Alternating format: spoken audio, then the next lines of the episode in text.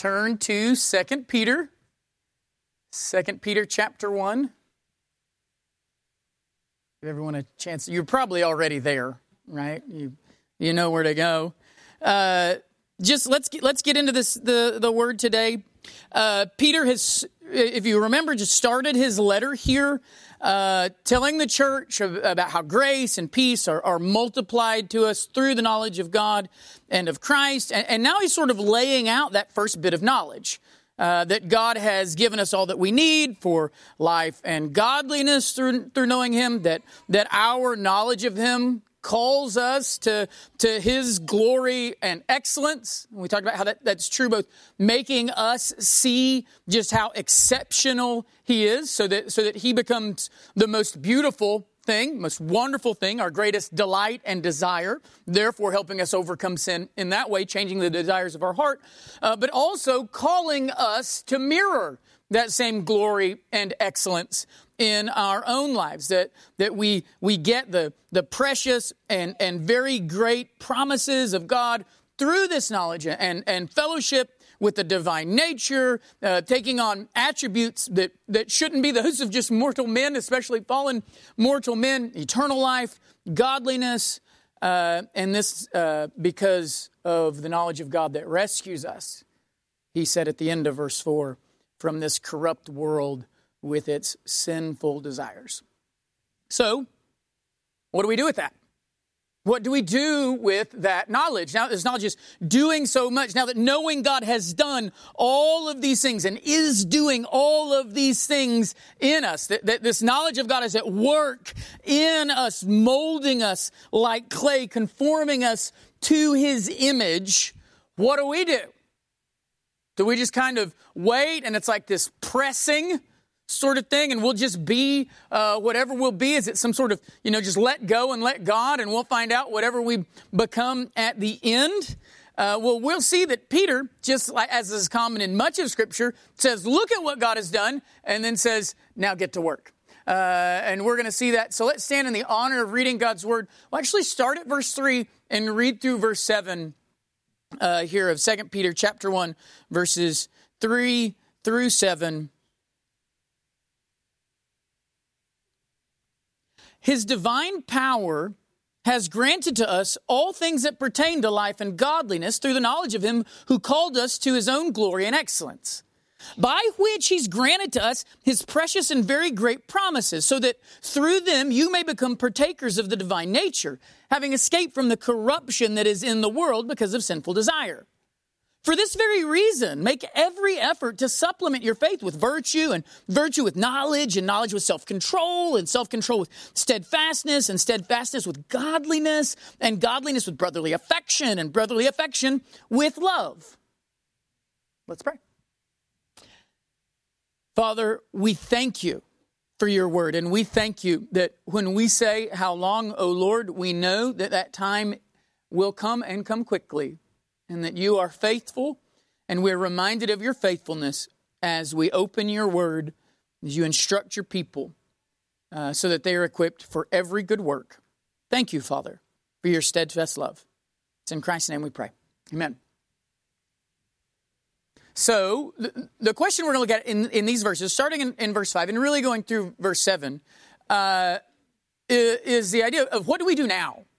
What do we do now that we know, now that we have this knowledge, that we know what God is doing in us, what are we supposed to do? And that's really what the next sort of verses, the next set here, verses 5 through 7, get into. What do you do now that you know? So look at look at verse verse five. He says, so so now that you know, we've got all this. He's just laid out all that knowledge. You you've you've got everything you need for life and godliness. He's he's called you to his glory and excellence, granted you his precious promises, rescued you from this world with its, its corruption, its sinful desires. And then what does he say?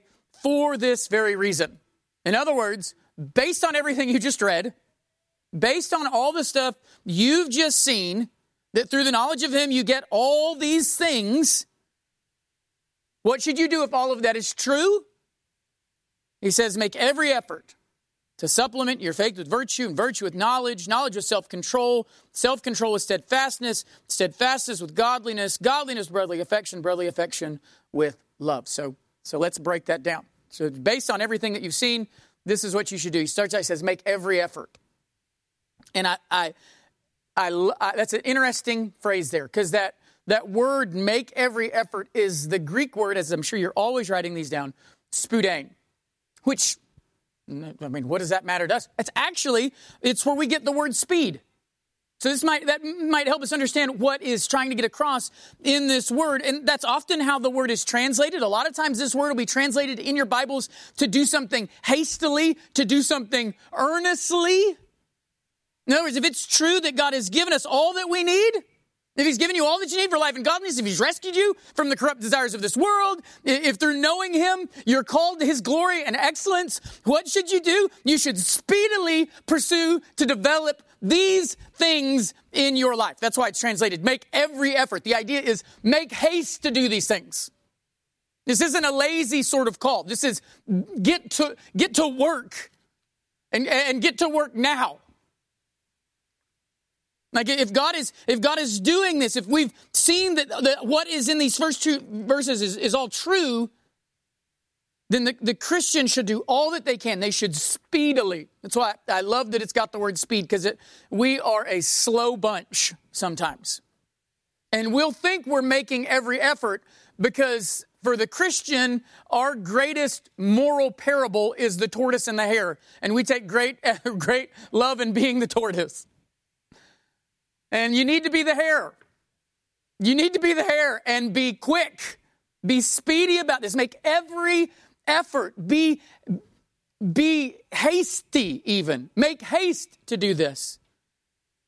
Be earnest in getting these things so that you can bring honor to the God who has saved you by living the life he's called you to. If all of this is true, you've been rescued, you've been saved, you've got to mirror the godliness that, that you see in God, you've been called His glory and excellence. What should you do? You should be quick about whatever it is you're supposed to do. So, whatever He's about to lay out here, what we do as Christians, you do it speedily. You, you might think of this as if we've been given what we need for life and godliness, we've been called to glory and excellence, what does that type of life look like? What trail does the Christian follow if they're called to mirror the life of God? Well, the trail that he's going to lay out, he says, I'm going to lay out the trail for you. This is what, these are the things I want you to pursue, but this isn't a walking trail. Right? This isn't you go on a, a, hike and you'll go up to Turkey Mountain, right? Which I've never been to Turkey Mountain. Uh, I don't even know if there are turkeys there. Uh, but you go up and you just sort of walk and peruse. He says, This is not what he is calling you to as believers. As believers, you are called to run down this trail that I'm about to lay down for you. To be quick, to be speedy about it, to, be, to do it with haste.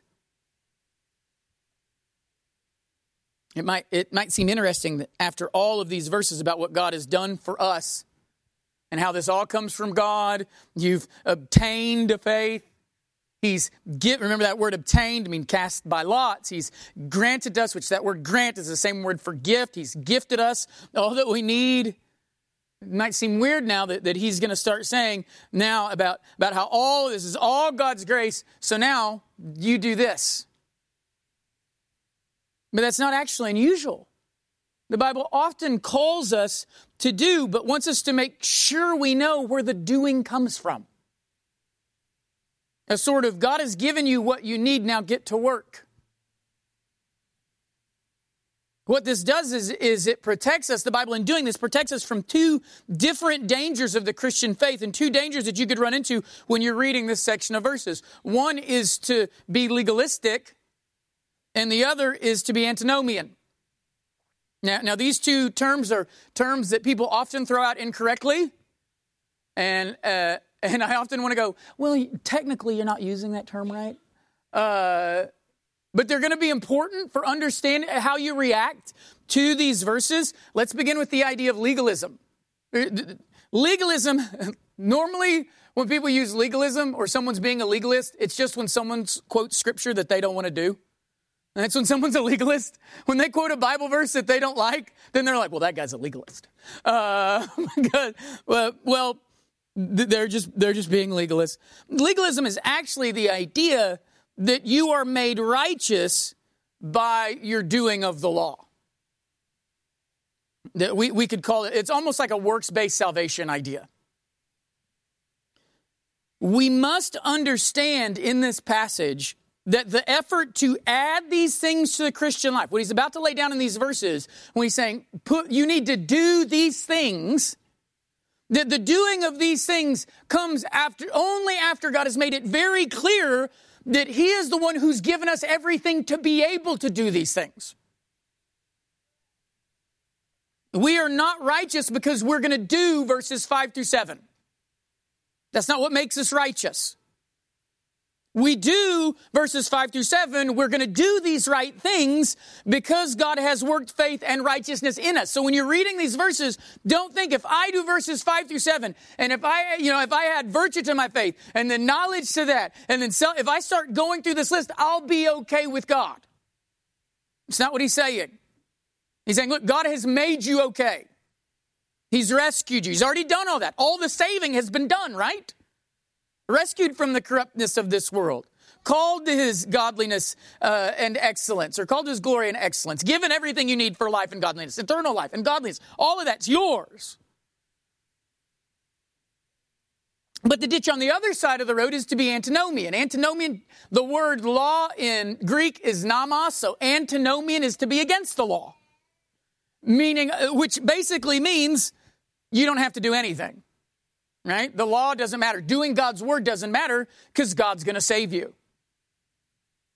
And again, you may have never used that word. You may have never said, well, he's being a total antinomian.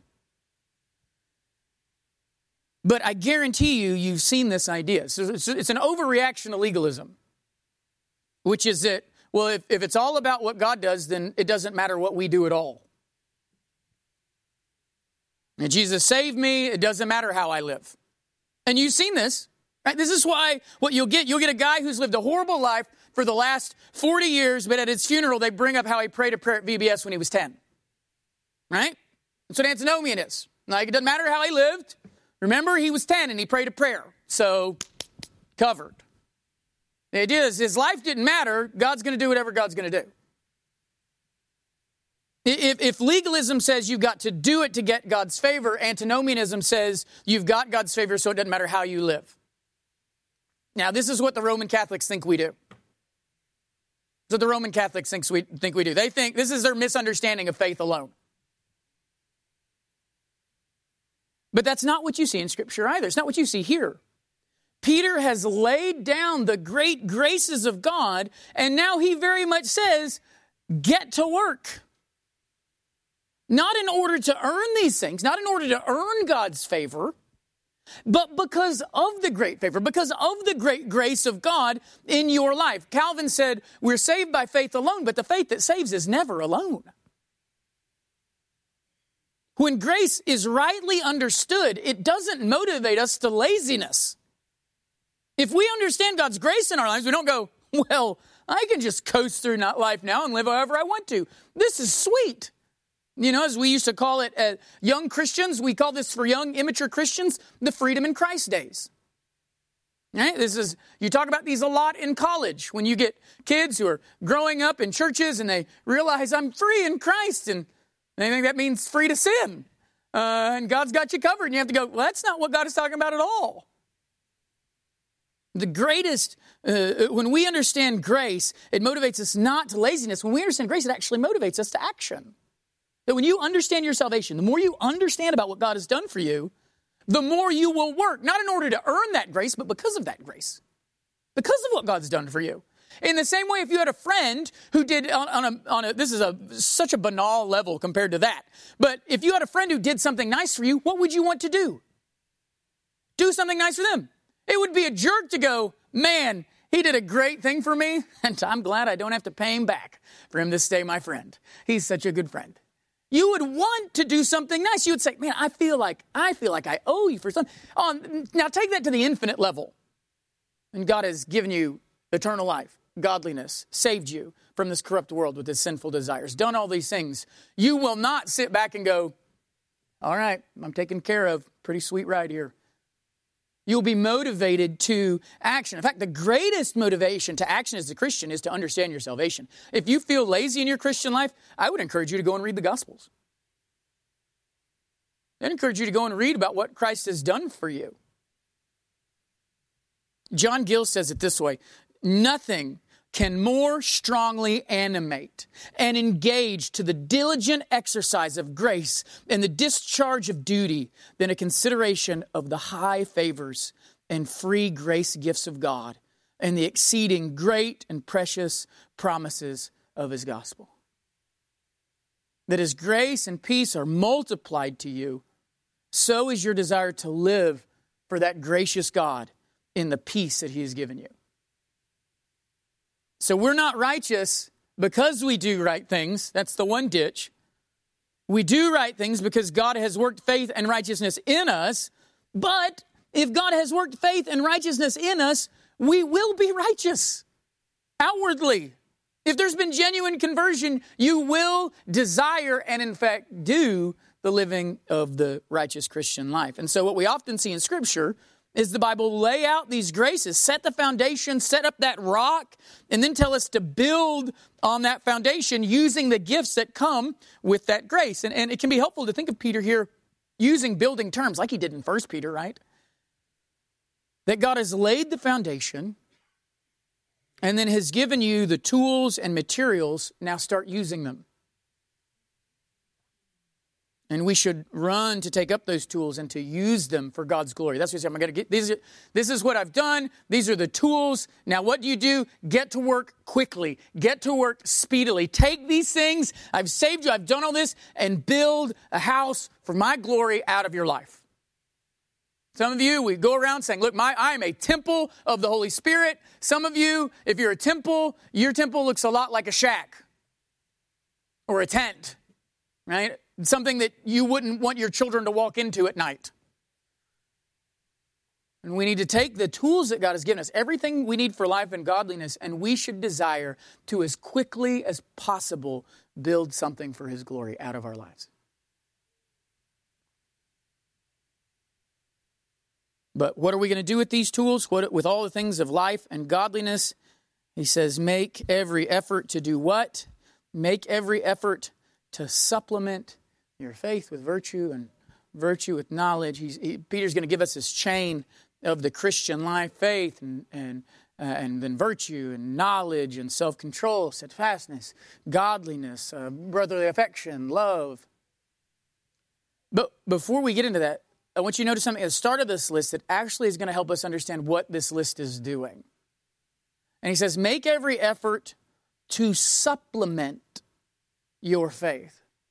Because we need to understand what is this doing to our faith? The word there translated supplement, it's an interesting word. It's a combination of the word for on and the Greek word korigeo, which is, we use that word still in words like chorus, or really, it's a, a cognate choreography. Choreogeo. It comes from that word. A chorus. So, what is a chorus? A chorus is people that are singing together. Uh, choreography is getting people to dance the same, to move together. So, you can see in this word there's a, there's a there's an implication of joint work, of a bringing together, which I think is, is a good picture of what Peter has said. God has given us all these things. Now, get those things to work with the faith that He has given you with the, with the choreography or, or chorus idea, get them all singing the song of faith. Get these tools uh, uh, uh, dancing all to the same tune. So all these things are going to be working together. It's not like, as we're going to see, it's not like, it's not like these things are adding to faith as if faith is lacking. And so these things, these things have to fill up what, what is not there in faith. These are faith driven tools.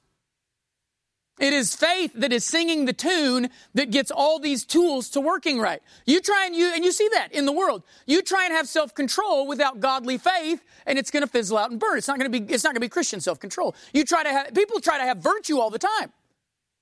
I mean, you can read tons of books on being virtuous. I mean, especially, you know, you go back to, to early century Greeks, all these, what are virtues?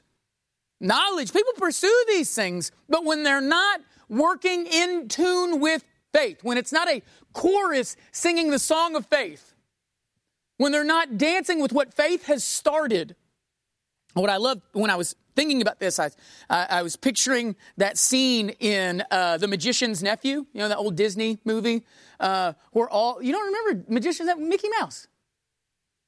Well, Nancy, we're going to have to change that. Uh, and where he start, the magician's nephew starts doing the thing, and all the brooms start dancing at the same time uh, and start cleaning up. That's kind of what's going on in our Christian life. We've got faith. Faith is singing the tune and all of these things are working in conjunction with the, with the uh, tuning fork of faith in our life. So God has, you know, to go back to, to Aslan in The Magician's Nephew, oddly enough, uh, and he sings the song, boom, of creation, and that note harmonizes through creation and brings it to life. In the same way, that note of faith, bing, harmonates and resonates in your life and stirs up these things to work with that faith. are, that is, like I said, they are faith driven tools. And so the idea is to make haste to bring these tools to work with your faith. And again, the, the, the, King James translates it add to your faith. I don't think that's bad. Uh, you could use the word supply.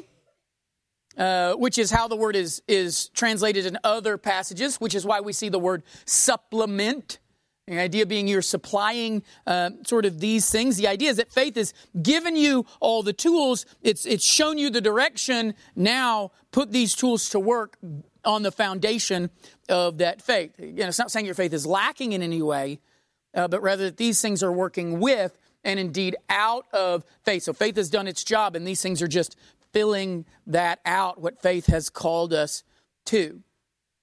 So if you put these first few ideas together, they're going to be uh, helpful in understanding what you're supposed to do with the list of things that you get. Because uh, sometimes we'll skip that.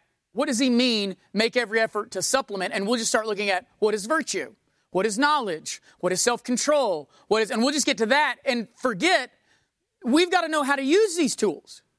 Listen, I am re- like, if you take me, if you take me to a construction site, I can name a lot of tools you tell me to use them.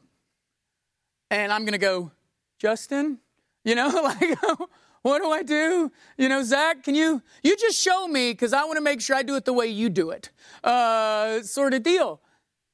It's not just knowing the tools, it's knowing how to use them. So we need to know what he's calling us to do with these tools.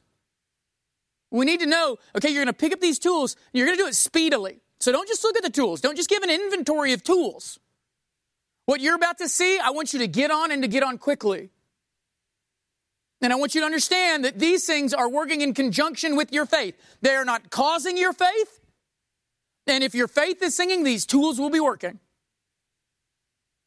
So we need to understand that before we start jumping into the, I need to get virtue, I need to get knowledge, I need to get, before we do all that, we need to understand what we're supposed to do with this list, uh, even to begin with. So God says, I've given you your faith, I've, you've obtained a faith. That's all the way back in verse 2 gifted you with that faith, giving you everything you need, life and godliness, to put that faith for the Christian life. So take those things, use them in conjunction with your faith. Get them all to work, get them all dancing, all singing together uh, for my glory. So, what things should be working with your faith, building up your faith, dancing uh, with your faith?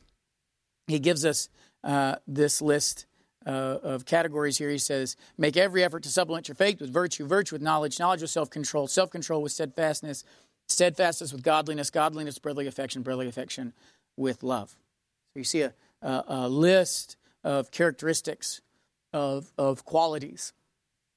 Now, uh, another couple of things about this list before we look at them individually. Uh, this list is not complete. Okay? It's one thing you need to recognize. This list is not the list of things a Christian needs to be. Uh, as if there are only eight things the Christian should pursue in their life. Here they are. You know, you just, this could be your life verses, right? Verses 5, 6, and 7, because this is all the Christian needs. All of it's right here. Uh, in, in, in, if you just compared this to other lists, like if you compared it to the fruit of the Spirit, right? You're really only going to see two things from this list on the fruits of the Spirit. Uh, you're going to see uh, self control and you're going to see love. Uh, and you're seeing many of these others that, that aren't there. So this list isn't meant to be complete here. Nor is this list meant to be a stepping stone sort of idea. Not that I get virtue, and then once I get that down and I work for however long till I am virtuous, then I jump to the next stone. And I work on knowledge as if you need virtue in order to have knowledge, and then you need knowledge in order to have self control. And then you, these are not a stair step in that sort of sense, as if the one below it is creating the foundation uh, for the one uh, above that. The, the, whole purpose of these traits is to show you uh, that God has given you these things. Now do them. It's not that God has given you faith and now you've sort of got to build these other things on top of it by your own sort of work. He's like, He's given you uh, everything you need to do these things. Now go, go be about them. So you have everything you need for knowledge. You've got everything you need for brotherly affection. You've got everything you need for love. You've got everything you need for self control. It's not like now God's just given you faith and you've got to work out virtue. And once you get that down, then you work out uh, knowledge and then you work out those things. That's, that's also not what's going on here. So when you read these, I don't want you to read virtue and say, well, I'll focus on virtue till I get that down. And then I'll move to the next thing, uh, as, as if you need that in order to grow uh, the other one. No, God's given you everything you need for all of these things, so speedily grow all of them. Right? You've got to be a genuine, you can't be a single sport farmer here to totally mix metaphors. Uh, you can't be someone who's going to just focus well because again that will get, lead that's a that's a tendency that will lead us to laziness because you know what you'll, you'll end up doing? You'll never get past virtue. And you'll come up with a reason that you still haven't gotten past virtue. And then you'll be 85 and you'll be going well i finally got through virtue. Now i can go to what's next? I don't know. I can't read anymore. Uh, you know I, I, so i don't i ain't got much time anyway uh, you no, you need to get through all of these things. Um, but one thing about the list that does seem to be important is that it begins with faith and it ends with love. It begins with faith and it ends with love. Now, that's true both for historical structure. These type of lists were common during the first century, and although the things in the middle could be jumbled and whatever, the thing at the beginning of the list and the thing at the end of the list were very important. The beginning of the list set as the foundation, and the end of the list worked as the climax. And that seems to be what Peter is doing here, because that's something that you see in a lot of other scripture as well. That faith and love are often highlighted as the bookends of the Christian life. Faith sort of as the source, and then love as the sort of goal. Uh, faith, you know, starts all of this. Uh, without faith, none of these other things come. But the end of faith, the end of our growth, the ultimate sort of work of faith is love. So you get a passage like Galatians 5 6, which says, For in Christ neither circumcision nor uncircumcision counts for anything, but only faith working through love. Uh, so, so faith is our foundation, and, and love is the ultimate outworking of that faith. And there will be other passages we'll look at when we get to uh, the end of verse 7, when we look at the question of love to highlight that even more. So if you're like, I don't know that love is the sort of final point, well, one it is. Uh, and we'll see, we'll see that in just the rest of Scripture. So with that in mind, you've got the list, you know what you're supposed to do with it. Now you can look at the individual things on the list. And my wife did not give me a phone, so I need a clock because I've, I've got a lot left. Oh, Peggy's going to give me one. Okay, thank you. Thanks, Peggy. I told Clay to get me one, and then he didn't. No, I didn't tell him to do that. Just totally wanted to. His head is so big from his academic team victory. All right. So, with those boundaries in mind, let, us look at this list.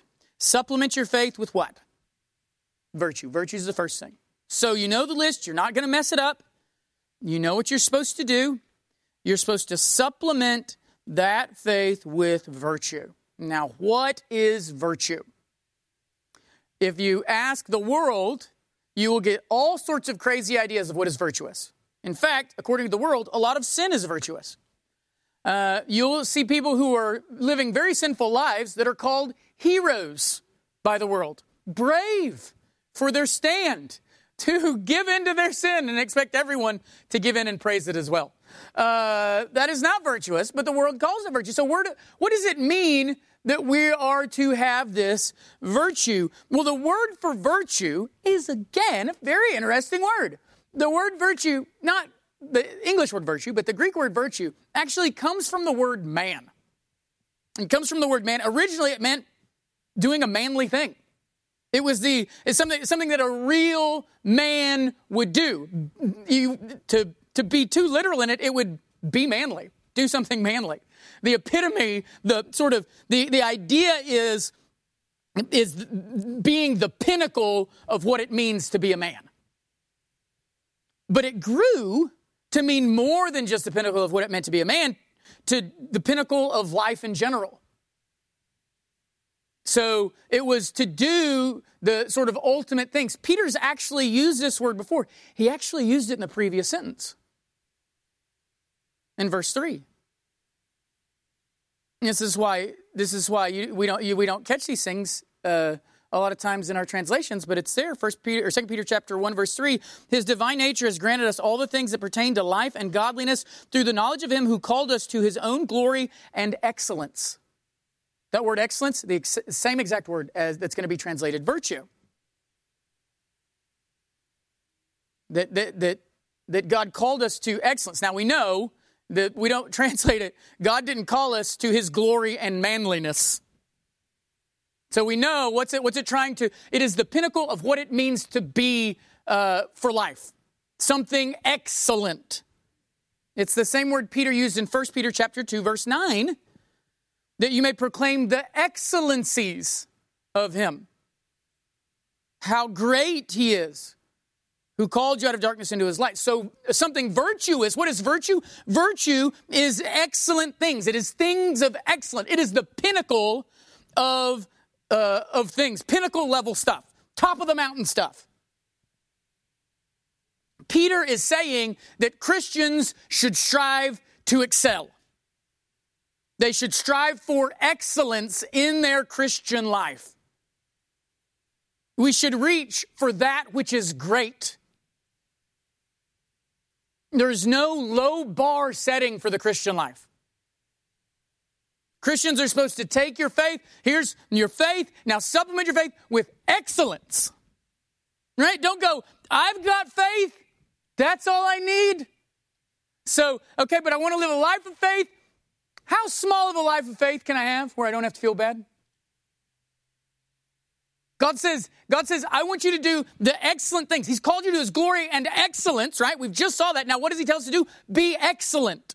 What is excellent? Well, Peter's already told you that we proclaim the excellencies. So, what excellence you see in God, build those virtuous, godly, glorious things in your life. Things that are excellent is what your life needs to be filled with. This idea is how the word is used by Paul in Philippians chapter 4. The only other time this word is used in the Bible besides what we saw there in Peter. Philippians chapter 4, verse 8. Finally, brothers, whatever is true, whatever is honorable, whatever is just, whatever is pure, whatever is lovely, whatever is commendable, if there's any what? Excellence. If there's anything worthy of praise, think about these things. I, I love this passage for a couple of reasons. One, it sets the bar super high. And two, it does that by relating to what we even think about. You get this quick. Can you do this? I want to say you shouldn't even be thinking about that. Not can you do that? You shouldn't even be. You shouldn't even be thinking about. If God has given you faith, if He has gifted you all that you need to live and be godly, what should you do? You should spend your time on excellent things. Fill your life with excellence. And this is why I tell Christians when when they, they always come to pastors and they want to know can they do if is it okay if they do this? And i say you shouldn't ask if it's okay. If you want to know can you do it you shouldn't ask if it's okay you should ask is this holy? Is this excellent? Is what i'm about to do excellent. Does this glorify god? Of course you could take that to the extreme right? And you could you know how does eating this cracker glorify god? I don't know how it glorifies god so i won't eat the cracker right but those are those those are the questions we need to ask. Is this holy? Is I'm supposed to I, my life is supposed to I'm supposed to supplement. I'm supposed to I'm supposed to to to to get working with my faith excellent things. If God has given me faith and He's given me all that I need to life and godliness, and if He's called me to His glory and excellence, then my life needs to be one where you see excellence. We don't need to be asking questions like, can I do this and it still be okay? Can I, can, will I still be a Christian if I blank? Can I do this? Can I do that? To ask questions like that is to admit that what you're doing or thinking about doing is not excellent. If you have to ask the question, then you probably shouldn't do it. Because you know what? No one ever has to ask if it's okay to do an excellent thing. No one comes to me and says, Is it okay if I read my Bible? Right? No one ever, no one ever comes up and says, Is it all right if I forgive this person who did wrong to me? No one ever asks that. But what they do instead is we say, Well, if I don't read my Bible, am I still okay? That is not a question of someone who is pursuing excellence. Is not reading your Bible an excellent thing? No, it's not. Well, then, no, it is not okay to not read God's word. Or instead of asking, is it okay if I forgive them, we ask, how long can I go before I have to forgive? Right? We want to know, okay, I know I need to forgive, but how long can I go before I actually have to? I know forgiveness is the excellent thing, the thing that I should do and be able to do right now. But how long can I get away with doing the okay thing, which is just not forgiving? When do I get to a point where all of a sudden, like some sort of spiritual necrosis sets in and I've got to deal with it? Christian, God has given you faith and life and godliness and is calling you to His glory and, and, and His excellence. He saved you to be excellent, to excel as His image bearers. So take your faith and use it to pursue excellent things in your life. Don't let God gift you, as it says, with his precious and very great promises, and you just use it as some sort of spiritual get out of jail free card. That is not to add excellence to your faith. That is not to, that is not to take your faith and sing excellently to the tune that God is humming in your heart. And he says, and do this speedily. Work speedily to keep the momentum of faith and add to it excellent things in the Christian life. And you know what's funny? This is, I love why this says do this speedily. You see this in new believers, don't you?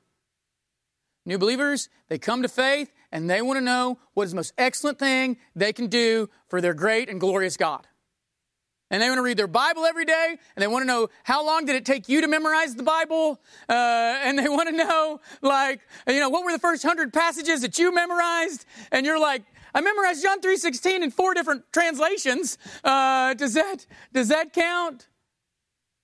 And they are speedily building on the faith that God has given them and wanting, they're not saying, okay, I've gotten saved. Now, now show me where I can just stop and coast my way through life and just start counting shells for the rest of my life. They say, I want to be excellent because God's done this. And Christian, some of you, you've quit being speedy about your obedience to God and you're a very contemplative Christian. You're so contemplative that there is moss growing on the trail of your Christian walk. Because a lot of us, we know what we need to do. And if I sat you down and asked you, what are the excellent things you need to do in your life? You would know the things that are not excellent that you need to stop doing. And you know the things that are excellent that you need to start doing. But all you're doing is talking about it and thinking about it and doing nothing.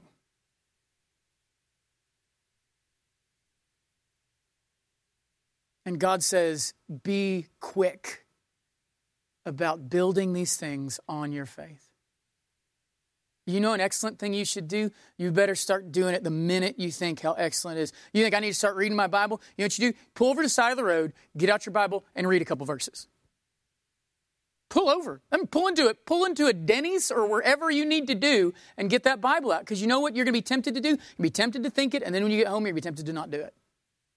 If there's an excellent thing that you've been talking as a husband and wife, you know, we need to make this change to our family, we need to start doing this, do it and do it today. Do it speedily. Because God understands what we often don't is that your life is short. And your marriage is short, and your family time is short.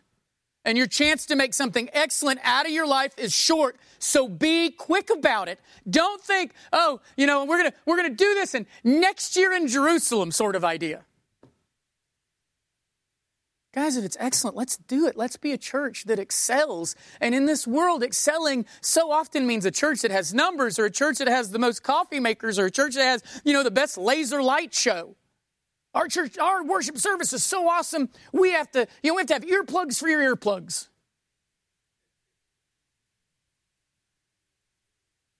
A church that is excellent is a church that quickly obeys to glorify God in everything. And what they want to do in their life is the most glorious things, not the most okay things. And as Christians, we have often been satisfied with saying, Is this okay for me to do? And God says you need to change the question. You need to ask, Is this excellent?